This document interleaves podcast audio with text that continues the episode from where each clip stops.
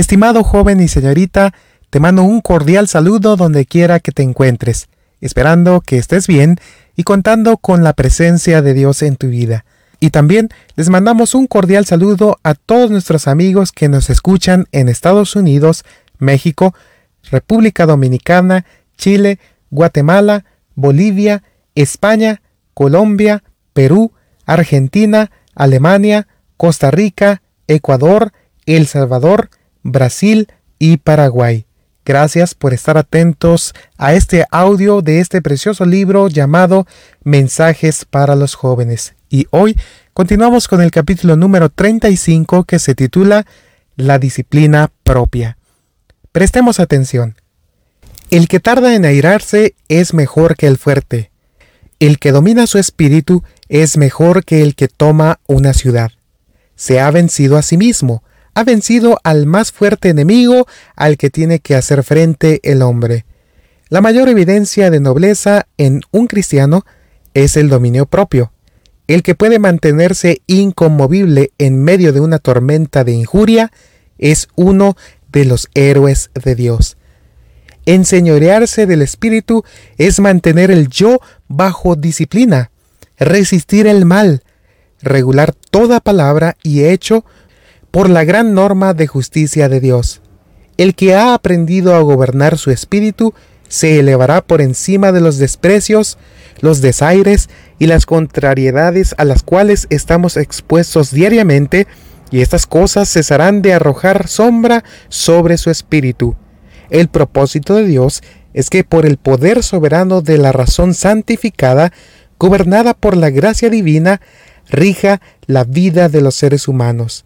Quien gobierna su espíritu está en posesión de este poder. El poder del dominio propio. En la niñez y en la juventud, el carácter es más impresionable. Entonces debería adquirirse el poder del dominio propio. Junto al hogar y a la mesa familiar se ejercen influencias cuyos resultados son duraderos como la eternidad. Más que cualquier dote natural, los hábitos establecidos en los primeros años determinarán si un hombre saldrá victorioso o derrotado en la batalla de la vida. En el uso del lenguaje no hay quizás error que tanto los viejos como los jóvenes estén más listos a tolerarse a sí mismos livianamente que el de la expresión apresurada, impaciente. Creen que es excusa suficiente decir no estaba en guardia y no tenía realmente intención de decir lo que dije. Pero la palabra de Dios no lo trata ligeramente. La escritura dice, ¿Has visto hombre ligero en sus palabras? Más esperanza hay del necio que de él. Como ciudad derribada y sin muralla es el hombre sin dominio propio. La mayor parte de las contrariedades de la vida de sus dolores de corazón, de sus irritaciones, se deben al genio indómito. En un momento, las palabras precipitadas, apasionadas, descuidadas, pueden hacer un daño que el arrepentimiento de toda una vida no pueda reparar. Oh, cuántos corazones quebrantados, amigos distanciados, vidas arruinadas por las palabras precipitadas y rudas de quienes podían haber proporcionado ayuda y curación. El exceso de trabajo causa a veces la pérdida del dominio propio, pero el Señor nunca obliga a realizar movimientos precipitados o complicados. Muchos acumulan sobre sí cargas que el misericordioso Padre Celestial no colocó sobre ellos uno a otro, se suceden precipitadamente los deberes que Dios nunca tuvo el propósito de que los llevaran a cabo. Dios desea que comprendamos que no glorificamos su nombre cuando tomamos tantas cargas que nos hallamos oprimidos y por haber cansado el corazón y el cerebro, nos irritamos, nos impacientamos y regañamos. No hemos de llevar más que aquellas responsabilidades que el Señor nos da, confiando en Él y manteniendo así nuestro corazón puro y lleno de ternura y compasión. El dominio del Espíritu. Hay un poder maravilloso en el silencio. Cuando les hablen con impaciencia, no repliquen de la misma manera. Las palabras dirigidas en respuesta a uno que está enojado actúan generalmente como un látigo que acrecienta la furia de la ira. En cambio, pronto se disipa la ira si se le hace frente con el silencio. Frene el cristiano su lengua, resolviendo firmemente no pronunciar palabras ásperas e impacientes. Con la lengua frenada, puede salir victorioso de cada prueba de la paciencia por la cual tenga que pasar.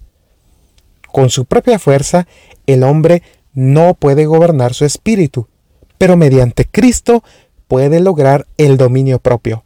Con la fuerza de Cristo puede poner sus pensamientos y palabras en sujeción a la voluntad de Dios.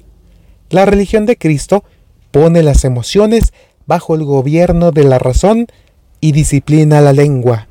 Bajo su influencia se apacigua el temperamento precipitado y el corazón se llena de paciencia y suavidad. Aférrense firmemente de aquel que tiene todo poder en el cielo y en la tierra. Aunque con mucha frecuencia no logren manifestar paciencia y calma, no abandonen la lucha.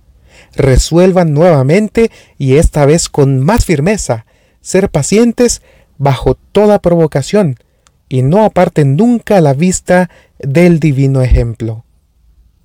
No hay excusa para el pecado. La intervención del tentador no ha de ser tenida por excusa para cometer una mala acción. Satanás se alegra cuando oye a los que profesan seguir a Cristo buscando excusas por su deformidad de carácter. Estas excusas son las que inducen a pecar. No hay disculpa para el pecado.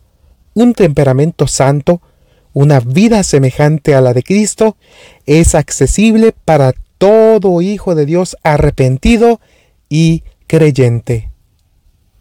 Bien, hemos finalizado el capítulo número 35 que se titula La disciplina propia.